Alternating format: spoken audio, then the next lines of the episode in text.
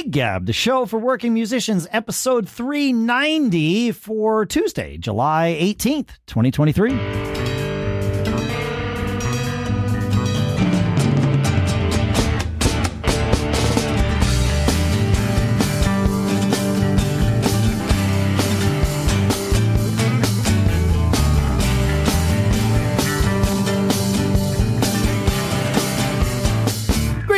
Folks, and welcome to Gig Gab, the show by, for, and about working musicians. Sponsors for this episode include HelloFresh.com slash GigGab50, where get code GigGab50 gets you 50% off plus free shipping. We'll talk more about how you can do that and why you're going to do that and all that good stuff in a little bit. For now, here in Durham, New Hampshire, I'm Dave Hamilton.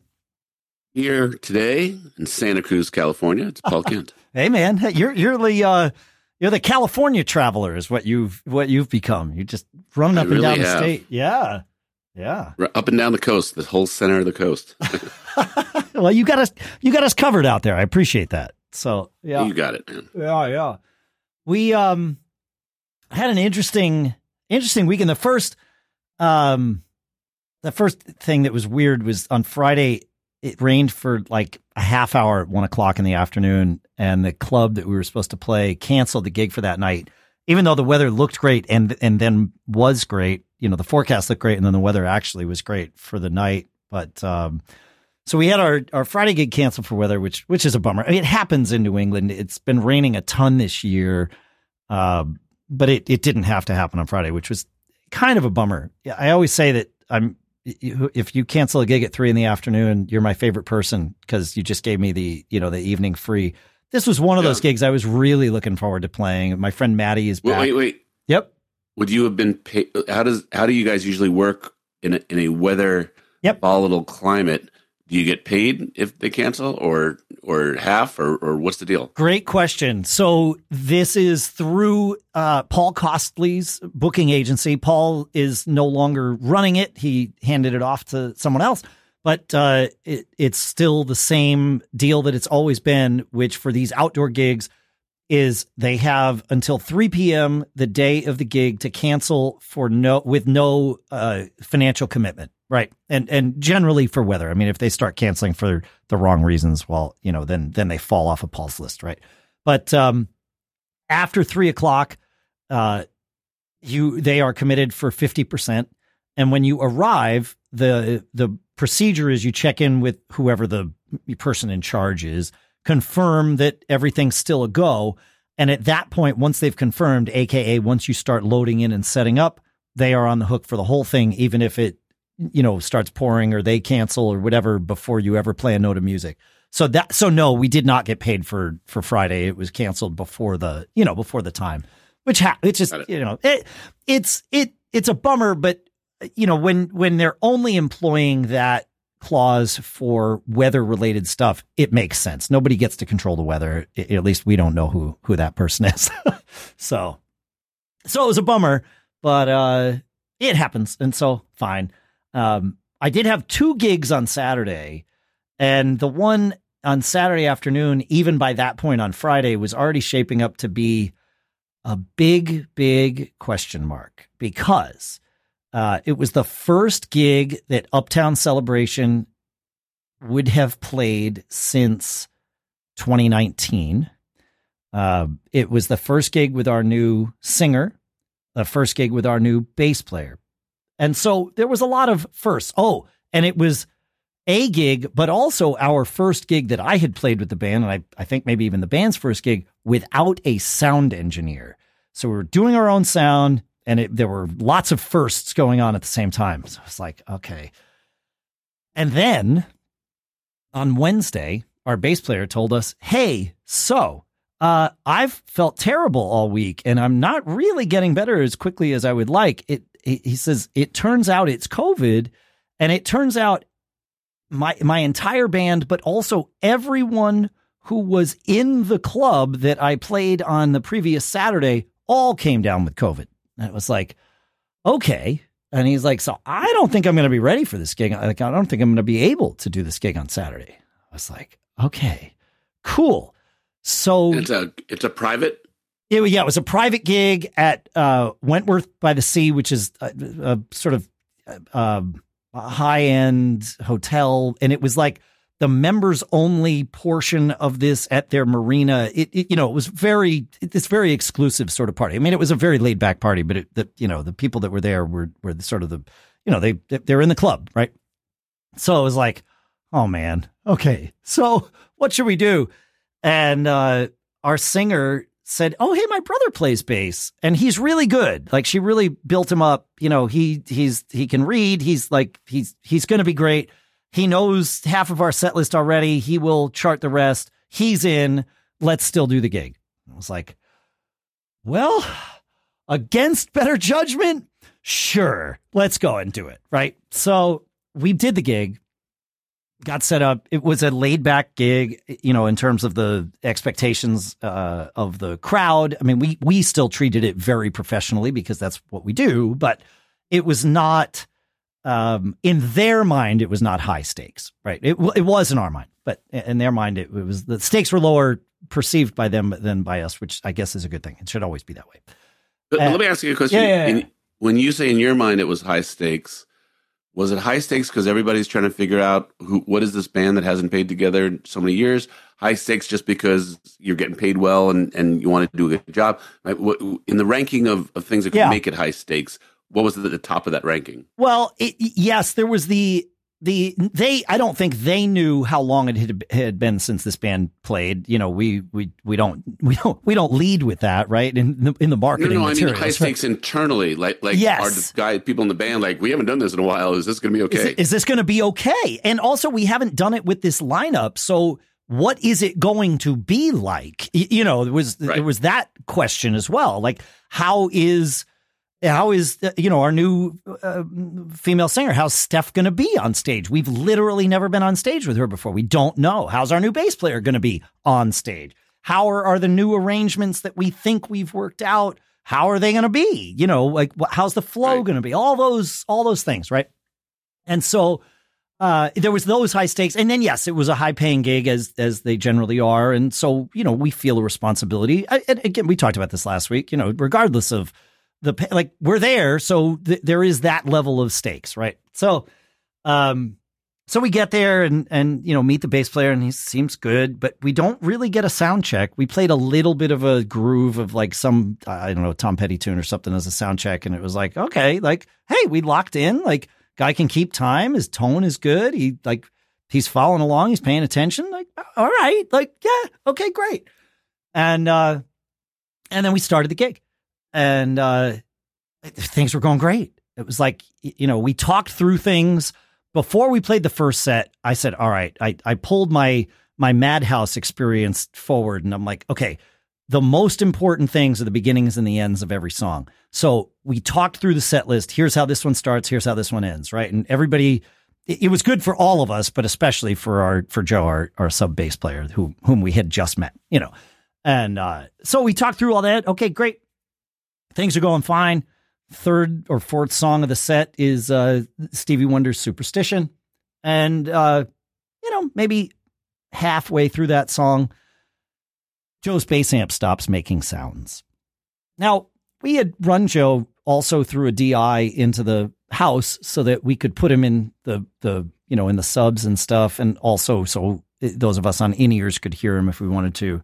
And so we were able to compensate for this, but his amp blew out. Like his speaker just blew out. That was the end of that. So we, you know, rejiggered the sound, which again we were doing ourselves.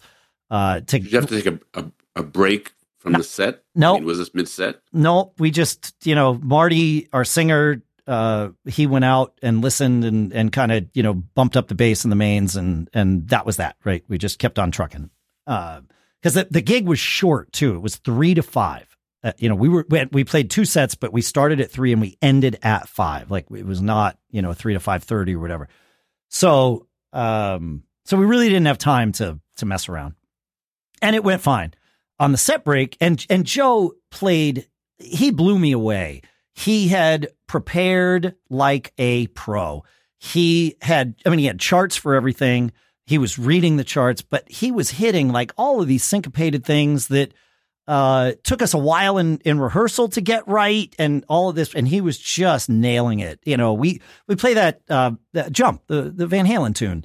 And that's got yeah. a lot of weird syncopated things between the bass and the drums. It's just, it's a weird song. You know, you think you know it until you go to try to play it. And then it's like, oh, I actually, I need to work on this, you know?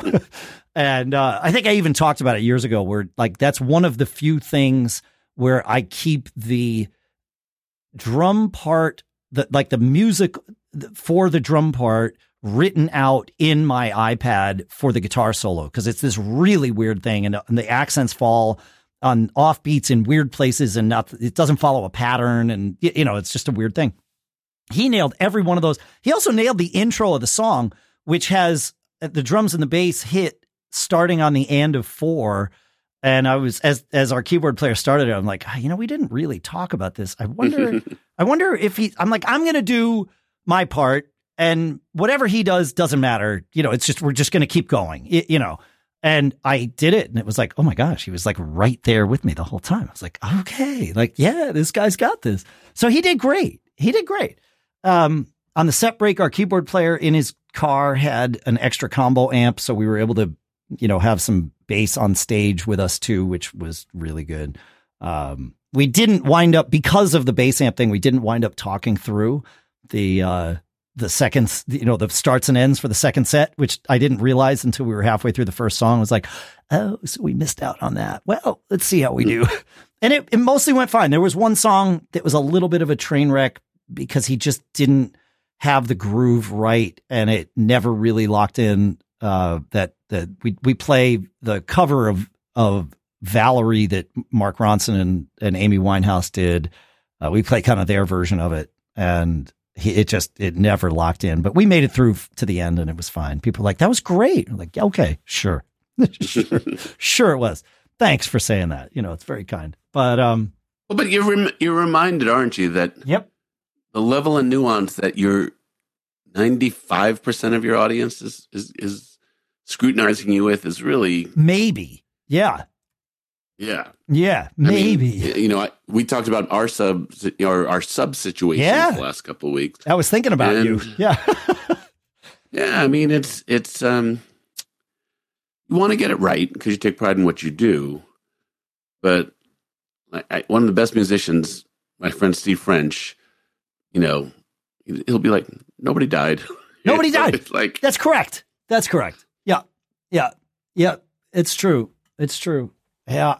Um, yeah, so the gig went fine, and then um, they told us they wanted us back. They're going to hire us for a bunch of other things. So it was all the right, you know, it all went as as far as they were concerned.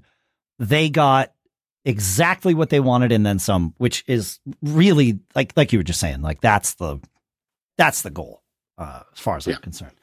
And then from there, that was down in like Hampton, New Hampshire, wherever wherever that place is, um, along the seacoast. From there, I had to drive 90 minutes down to Boston to play this gig in uh, the, the, it was a, a, gig with Fling. It was a power pop night at some club south of Boston. Uh, and it was like, why are we doing this? Uh, two days before the gig, we were opening for a band called the Gripweeds. And uh, they're a band. They've got a little bit of a. I think they're on a label. Uh, they've got a little bit of a following. They were doing a little bit of a sort of northeastern tour, and it was like okay, like they're great, and they're a great band. They've got brother harmonies. Their drummer sings most of their tunes. Their guitar player uh, is his brother. They've got you know those sibling blood harmonies and uh, good band. They play about half covers, half originals uh, in their set. I was like, okay, this will be, you know, it's a good fit for Fling. Sure. Let's go do it. Two days before the gig. So at the same time that I'm getting the news about our bass player uh, in Uptown, uh, I'm getting the news that for some reason, and I still don't know the reason here, the uh, person organizing the event is like, oh yeah, you know, uh, we were gonna, they were gonna have, there were three bands. They were gonna have Fling go on second. Obviously, the Grip Weeds, the headliner, was gonna go on third we get a, a communication from them, whatever it is. Hey, uh, eh, the schedule's going to change. Fling's going on last. And I'm like, why? Like, and last was 1030 at night. Like it wasn't Ooh. It wasn't like, but it wasn't like two in the morning. Like, it, oh, you know, you're getting screwed into the like the, the, band doesn't want to stay that late or whatever. Every band stayed around for the whole night. Like that that part that wasn't the reason, as far as I could tell. It was just like, why are they moving us from nine thirty to ten thirty? Like, why would you have the headliner go on before us? Like, what a weird thing. And so I was I was sort of I was rubbed the wrong way about that because I felt like we were like for some reason just being like moved around uh, to accommodate something that didn't make sense to me, you know. So I was I went into this a little pissy and you know, also I had to drive like 90 minutes to go and stand around in this club for a couple hours before I got to play. And I was like, I was exhausted because yeah. we played out in the heat, you know, and so it was fine. So I, I, I kept all that in check. It was fine. And the opening band was was they're they're fine, you know. And then the Gripweeds played, and they're a really good band. Um, they you know they they sounded good. They've got good songs, good arrangements, great harmonies, as I said, and that really kind of inspired me. Like I was like, okay, like they're good. We're we have to be better than them. Like th- this this is our opportunity to to level up here. Y- you know, we've mm. we've got this, and it put a chip on my shoulder probably, you know, fueled by all the other stuff of the day, you, you know. And uh, at, at one point, half halfway through their set, Russ came up to me and he's like, "Man, you got to love those those brother harmonies." You know, he's like that that really good. And without even thinking, I just looked at him and I'm like, "Yeah, they're they're fine, but Aaron and I, we're better. Uh, like we've got this." You know, and he was like, "Okay, all right." You know, like sure. And um, I kind of communicated that to the band in what I hoped was productive ways. You know, it was like, but it was definitely fueled by frustration. They ran, they played a little late. They did not employ haste in getting themselves off the stage so that we could get on the stage. They ended at 10:35. We were supposed to go on at 10:30. We did not start playing until 11:15. So it was like it was more of the same fuel. And you've had a bad day. if I've already had a bad day, but I'm still determined to blow them away. And by the way, we did. Like we we were freaking awesome. Uh That's cool. But I you know, I also thought, you know, like I'm going to own the fact that we're playing last. In Fling, I'm the one that gets stuck being the, the you know, the the front man, the interface with the crowd. I told the band I'm like, "All right, look, when we set up, don't nobody set up in front of me. If you want me to talk to the crowd, like don't block. You know, nobody's downstage center. I, you know, I, stage centers for me. You guys are off on the side. We're five across, not four and one. And they're like, yeah, okay, fine. Like they could tell. Like don't don't f with Dave today. You know, and uh, so he, I, you know, once we got ready, I said to the guys, I'm like, let's just go. You know, I'm not going to say anything. We're just going to go. I was like, we're fling, and then boom, we powered through a few tunes and just crushed it, you know, because Fling is a great power pop band and we got tight endings and beginnings and harmonies and like all the things. And, uh, and we knew our set too. So there was, there, it wasn't like, you know, we were guessing or anything. So right. we, we blast through a few tunes and then it's time for me to talk to the crowd while Russ changes to his open G guitar. Uh, and, uh, and the first thing I said was, you know, we really appreciate, uh, Dead Archer, the label that pulled this gig together for, you know, for having the, the faith in us to make us the headliners for the evening. And, uh, and I can see the guys in the van looking at me like, uh oh, like, where's Dave going with this? But then I, I made a joke about it. I'm like, usually that happens as the result of a clerical error. But today I'm, I'm, I'm assured that that's not what it was. That I, and I was sort of laughing and tongue in cheek about it so, so that anybody who knew what was actually supposed to happen would get that I was joking, and anybody who didn't would not. But also the people who were in charge of making that happen would be like, "Uh oh, yeah, yeah." You know, like just a little bit like, "Hey, I'm the one with the microphone. You want to you you chose this." You know. And that is uh, hysterical. Now, was the other band around to hear this? Yes, they were. They they were not and? there for the very beginning of the set. I kept the clerical error joke going throughout.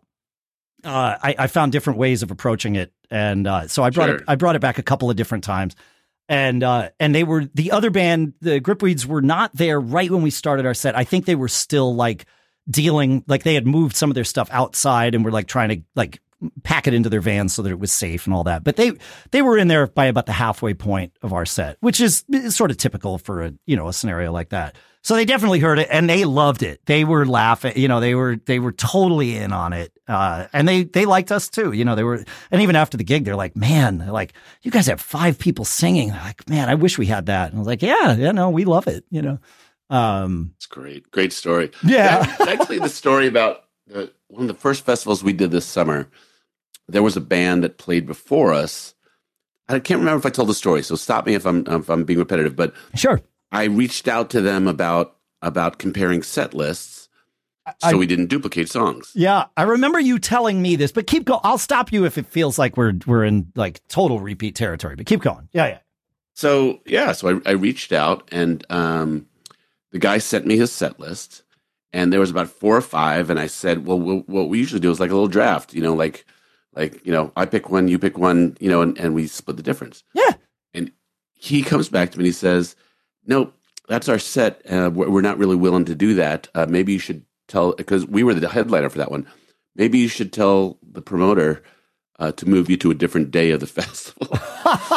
and wow. so, and so, yeah. So, a, a, you know, really jerk thing to say, right? Uh, and they were playing before. So anyway, we get there, and actually, I tell the, the guys in the band, I share the guy's email with the guys in the band, and not safe for for work, you know, responses here. Sure. Ultimately, but ultimately, we said, all right, well, we're just going to play every song they did, and we're going to call them out on it. So, sure enough, I love. I think this. the band was called. Yeah. So sure enough, every time there was a song saying, "Hey, you might have heard this before, but you know, we think with five horns it sounds even better." You know, like every single one of the songs that was an overlap. You know, we made a point of saying, you know, we like we, you know, people seem to like when we do this. You know, just anything to just kind of put the the knife in a little bit. And I actually did send that note to the promoter saying, "Hey, this guy wants you to move us to a different day." I'm not in favor of that for what forever it's worth, but I'm just letting you know. I tried to work it out with this guy. He wanted nothing to do with it. Yeah. And the promoter was, you know, he was like, "Ah, that's you know, whatever." Move. So yeah, yeah, yeah, yeah, yeah. Yeah. Anyway, I like that. that I, I mean, what you, you sort of have to.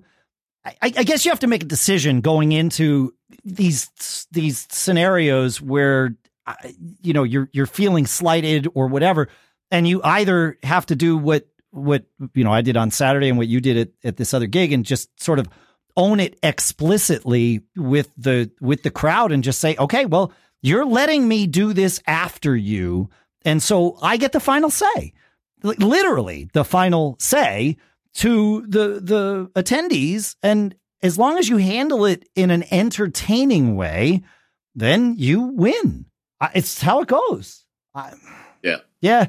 On yeah. the set list, every one of the so the guys knew, and on the set list, every one of the songs that was a duplicate song, I put a little icon next to the next to the song list to let everyone know this is one of those songs.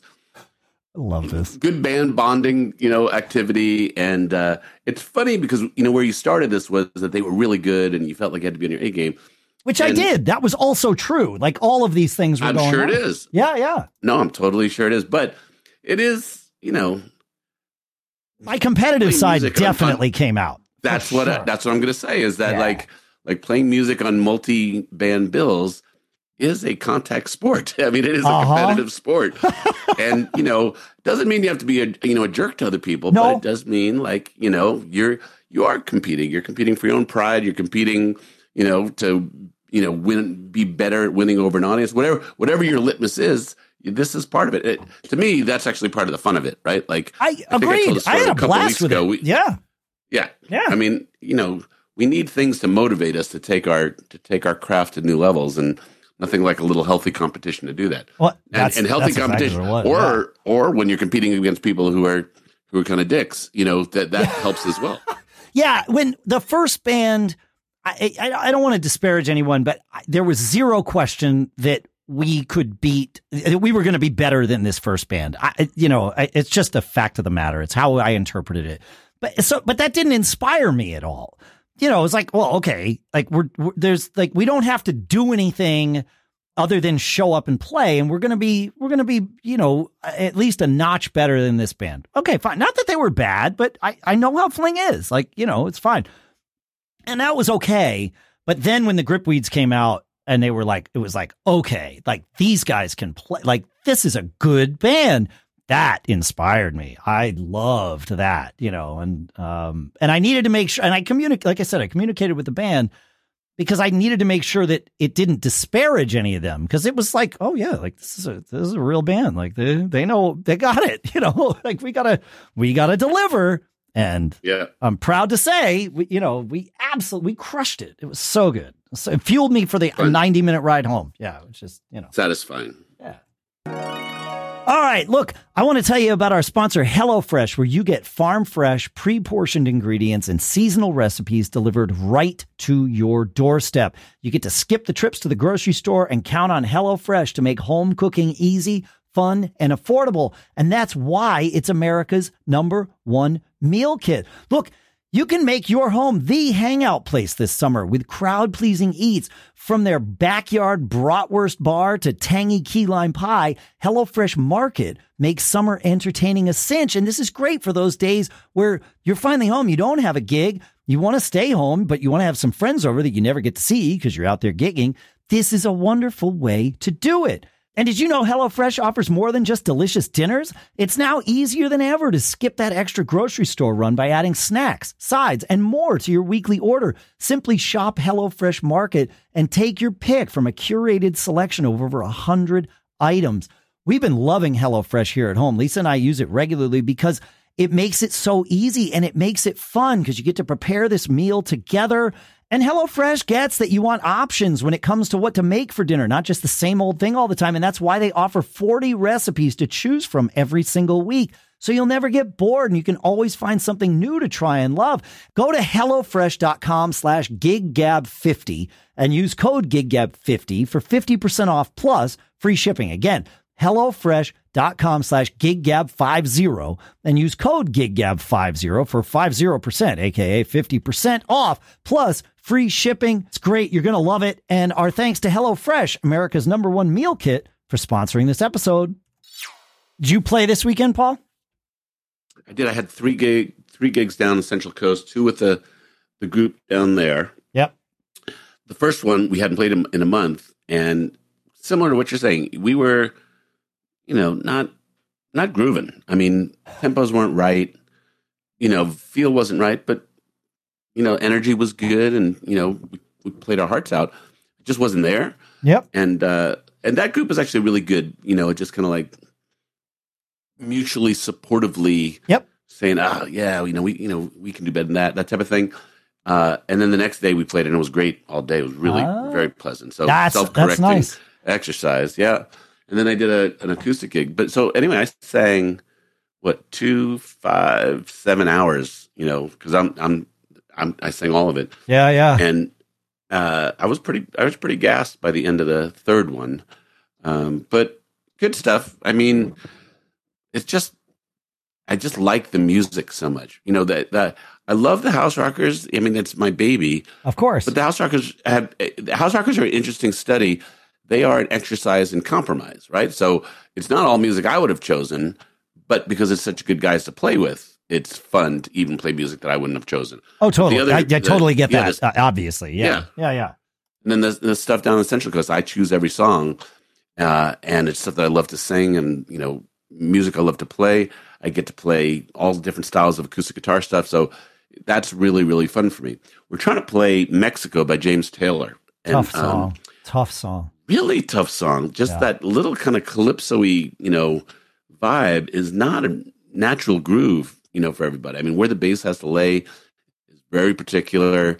The I bass mean, and the we, kick we drum. Found a version of it. Yeah, yeah, yeah, yeah. Tough song. It's a tough song. Yeah, yeah. It's, a, it's a weird. It's a. The, it's got a lope along. I, I would. It's interesting. I would relate that song. Uh, it's probably going to be surprising to the version of "Feeling All Right" that Joe Cocker does. Right. It it has that same kind of loping thing. It's a it's a different groove on top of it, but that, you know, that kind of that that kick and bass that just need to drive, you know, and one into everything is super important. Yep. And if you don't have that feel locked in, it's got to lope. It, it it it's really important. Yeah. Yeah, yeah. That's yeah, well, I mean, along those lines on on Friday night when we didn't quite sync. That one was painful. Yeah. But we were determined, and we've only been playing it, you know, we've only played it live maybe three, or four times. Sure. But we're determined because we love the song so much. And then on Saturday, it just all clicked in, and it was it was really beautiful song to play. So good stuff. I, you know, the the the the human chemistry of making music is just an amazing thing, right? Uh, Same guys, you know, uh, basically 12 hours apart, you know, maybe 18 hours apart. Sure. And sure. Uh, all the mental notes, because we didn't debrief on the song or anything like that. Just, just everybody goes away and kind of absorbs what it is they did and what everybody else did and what they need to do and what everybody else needs to do. And just came back and, and it just flowed the next day. And it was two different songs to me. Yeah, it, it, it makes, it, yeah, it, it was tempo. You, you mentioned tempos, and I actually have something to an anecdote to share about that. But was was one of the differentiators? You know, maybe the tempo was better the second day than the first day, because that can be a tough thing with new new material. If you don't know where the tempo needs to be, you, it's easy to easier to get it wrong. Mm. I don't know. I start it on a on acoustic guitar. Yep, it's pretty locked into my head, mm. and um, but it's also is one of those things where everybody knows it's kind of a, a delicate vibe. Yep. And one guy might be a little tentative on it. One guy might be trying too hard on it, and the net result is it's not right. You know. So everybody, like I said, w- went back. You know, everybody really w- desires to play the song and play it well. It's just a different sound, you know, than a lot of things will do, and everybody's got the chops for it. Sure. And, and, it sounded good in rehearsal. And so, like I said, you go away, you know, 16, 18 hours later, try it again, and it's magic. So it's, it's a funny thing. Yeah, it, it is. Yeah, it, it's interesting. We um one song, I would say seventy percent of the set list for Uptown is inherited from what Uptown used to play, right? Uh, but we've you know uh, we've we've changed a lot of it. Gary really is like, I want to play more rock stuff now, and it's like, okay, we should like we still like if the band is going to function the way the band has functioned, there are some things that just need to stick around, like you know the the the dance stuff, the wedding stuff, September, and like those sorts of things are kind of yeah. you know they got to be in the list. He's like, oh yeah, no no no, um, and and and he agrees with that. But we are throwing some more rock stuff in, and on Saturday for the first time, we played that song "The Look" by Roxette. Yeah uh, what a fantastic song. we we wound up opening our second set with it. We we had more songs on the list than we needed to play. And Gary's vibe, you know, we ended the first set wherever we ended it, fixed the bass amp, you know, 10 minutes, 15 minutes, came back up and played. And it was like, why are we, we just skipping to the top of the second set? He's like, no, no, no, no. We'll just keep going from where we were. And it's like, okay, like whatever, you know, it's weird to start a set with the look because we weren't thinking about that. You know, we had something else as like the, the second set starter. It was like, sure, whatever. And um, man, that song, that was the song that turned the crowd to start paying attention to us. Like one by one, heads started turning for all the folks that were there. Because not everybody plays it. It's yep. a little bit of a different sound, a little bit of different vibe, has its own energy to it. I, you know, totally. That's, that's cool to me. I mean, I, I was going to respond because you'd said we have the stuff that you got to keep in the right. Yeah. Because Dawn has been out for most of the summer, we've pretty much played the same set. Right. You know, right. Sure. Yeah. And you, you know who cares? Nobody. Not no a person. freaking body. No, well, other than perhaps people in the band, but but that's well, it. Yeah. that's what I was going to say. Yeah, and, and you know, there's there's a lesson there. You know, people we, we used well the business model we used to have was like, let's turn the show over every winter for our busy summertime. And a goal would be about 10 new songs. If we get them, you know, we usually end up with six that would stick. And then by the end of the summer, you know, maybe four of those would still be around or something like that. Sure. And then, you know, I'd say the band probably has 150 total songs now, certainly 150 total horn charts. And um, we're playing kind of a greatest hits mm. set, and it's going over great, and it's effortless and you don't got to think. Which is not a bad play. thing when you're pulling in well, different sub drummers. Yeah, exactly. Yeah. I don't know if it's a bad thing ever. I'm like, I'm really like, you want to keep the musicians in your band engaged and creating, but I don't know. I mean, oh, yeah. the, the things that are going on with the house records, guys having other things that they're doing, and me having to travel. and a lot of things. At least this summer, he's he's good. I I, and, I there's nothing. I I there were not a an insignificant number of moments leading into this uptown gig where I was like, man, I wish we were just playing like the standard GB list we used to play. You know, especially when I learned that we didn't have our bass player. But even before that, it was like, well, you know, we're doing our own sound. Like, there's just too many things to think about here. You, yeah. you know what I mean? It, so no, I, I easy is good for for certain things. I mean, I wouldn't say that about an original band gig. You know, like it's it's it's a different vibe. But, but playing in a cover band, like and and when the point is to entertain, like we were there to serve a purpose and it wasn't to show people how great Uptown Celebration is. Like we did that. Right. Don't get me wrong, but the point was to entertain. You, you know what I mean? And so like let's let's not lose sight of that. We can certainly factor the other things in, but the prime directive is we're going to entertain these people, you know. Well, I mean, we've entertained and we've gotten more corporate work, uh, private work that we've ever had in the, in the past. So, yeah, it's just it's just a crazy thing, man. It's just you, you, we all try to be so clever all the time. And again, I yeah. get it that we're trying to yeah. satisfy our own, you know, scratch our own itches for creativity and you know, stretching our chops and learning more stuff and all that type of thing. But I tell you, something to be said for just having a great, solid show and then you know playing it. Yeah, man, but, I'm with you. I, yeah, yeah, yeah. No, it for for certain bands, that is the right uh, that is not the wrong thing. I don't want to say it's the only way to go, but but it is it is a version of right. Um, yep. And I will say, uh, I said I had an anecdote to, to share about tempos. A few weeks ago, uh, maybe even more than that, I uh, talked about how I put into my iPad a visual click to give me the tempo to start a bunch of tunes in Uptown's list because there were so many songs that were new to me. And mm-hmm. the look is one of those where I, I like, I can credit putting the tempo into my iPad with why that song succeeded, or perhaps why that song didn't fail. I don't want to take credit for everyone else's hard work and success in making that song work because everybody put in the work and it, it was great. But if I had counted it in too fast, all of that work would have been out the window, you, you know, and yeah. And it's a slow tune, right? It's like, you know, it's got that, you know, it's got that, you've got to have that in there.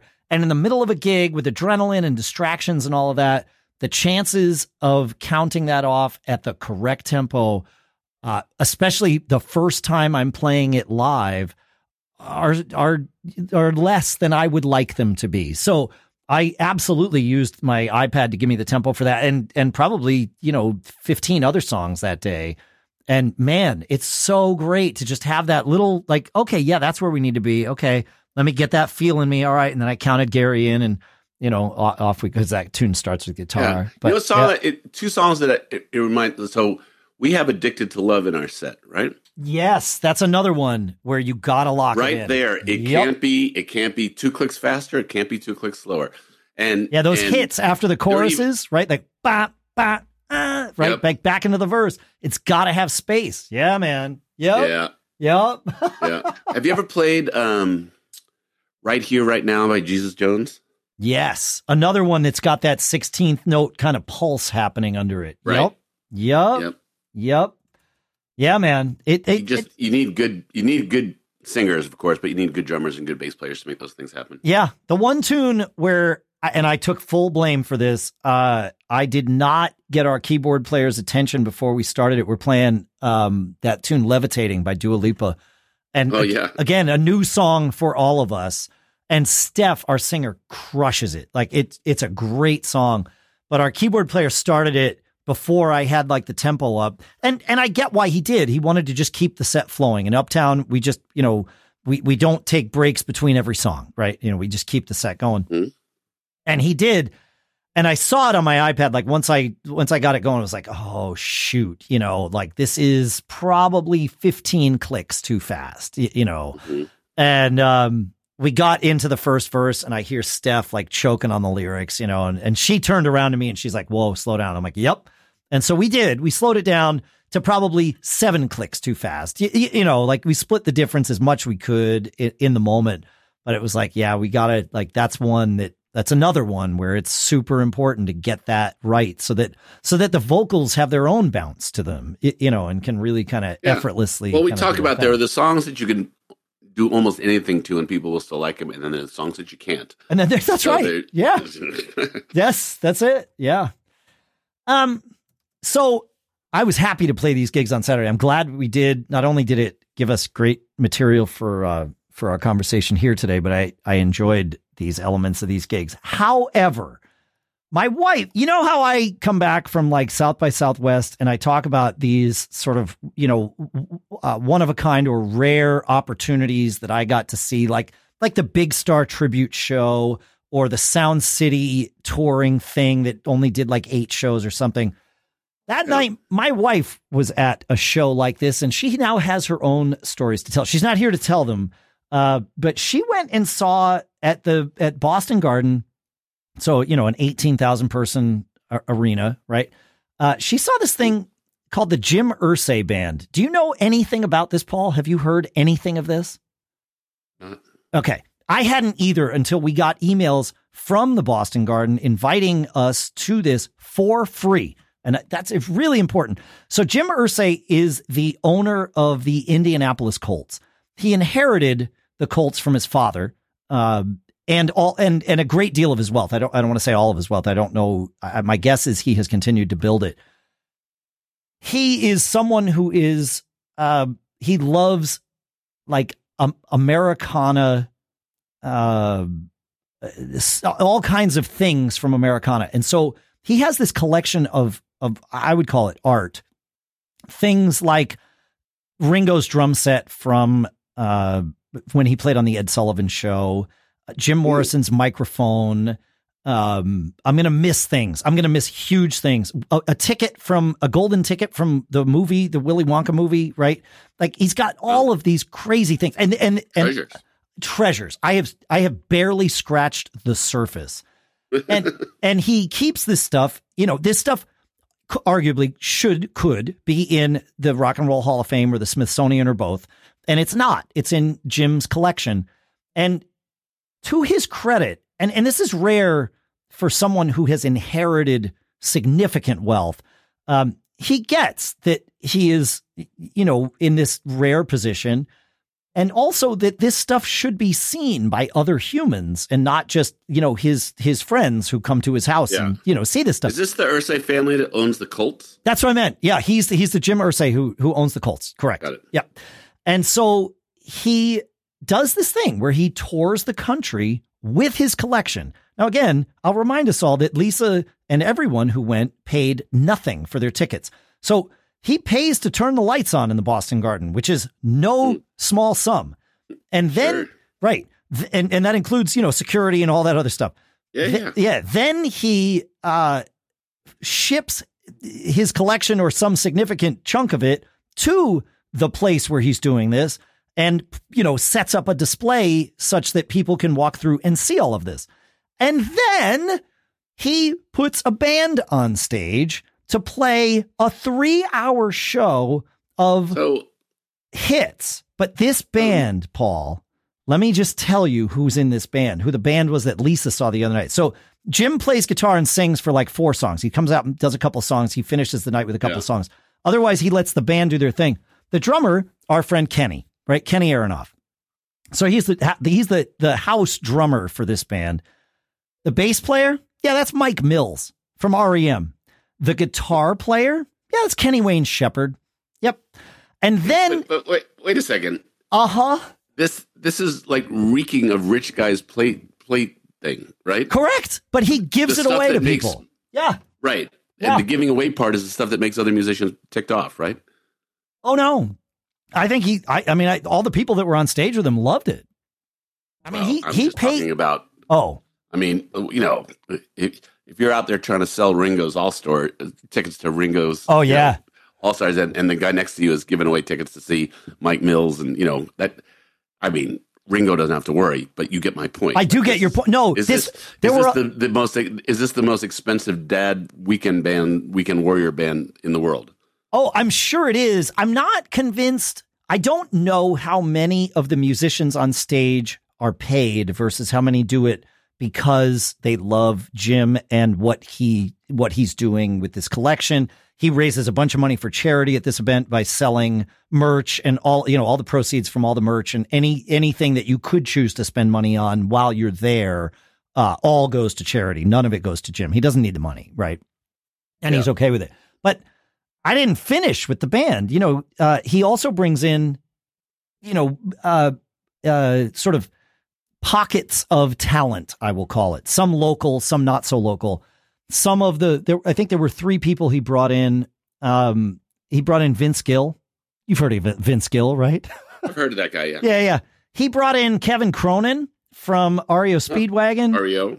Yep, and then he brought in Peter Wolf from J. Geils band, which of Jay course, Geils, yeah. yeah, in Boston is a local band, right? Like, I mean, ish. uh, yeah, well, I mean, you know, yeah. And all right, so so I'll back off a little bit. It, it's it's a guy doing good to sing four songs, but providing a lot of value other than that. Oh, absolutely. Yes, he does his he does his four songs. He sang and I know you'll appreciate this for reasons we we probably won't spend a lot of time getting into, but he opened the show with Jim singing Lawyers Guns and Money uh in front of, you know, with this with this all-star band sort of backing him. Um Yeah. Yeah. And then uh he ended the show with uh Have a Cigar and Comfortably Numb of course, you know, thinking of, and Lisa said, watching Kenny Wayne Shepherd rip the solo on "Comfortably numb was, you know, life changing, which I can only imagine. And then they end, they ended with "Gimme Shelter." Yeah, yeah. But, but you know, like the Kevin Cronin the section. Singer? Go ahead. Sorry. No, I'm asking who if they played "Gimme Shelter." Who's the girl? It, Lisa said there were three um, female singers on stage who were absolutely fantastic, and none of them were even mentioned uh, when the band was introduced. She's like that. That part was sort of a crime. Yeah, yeah.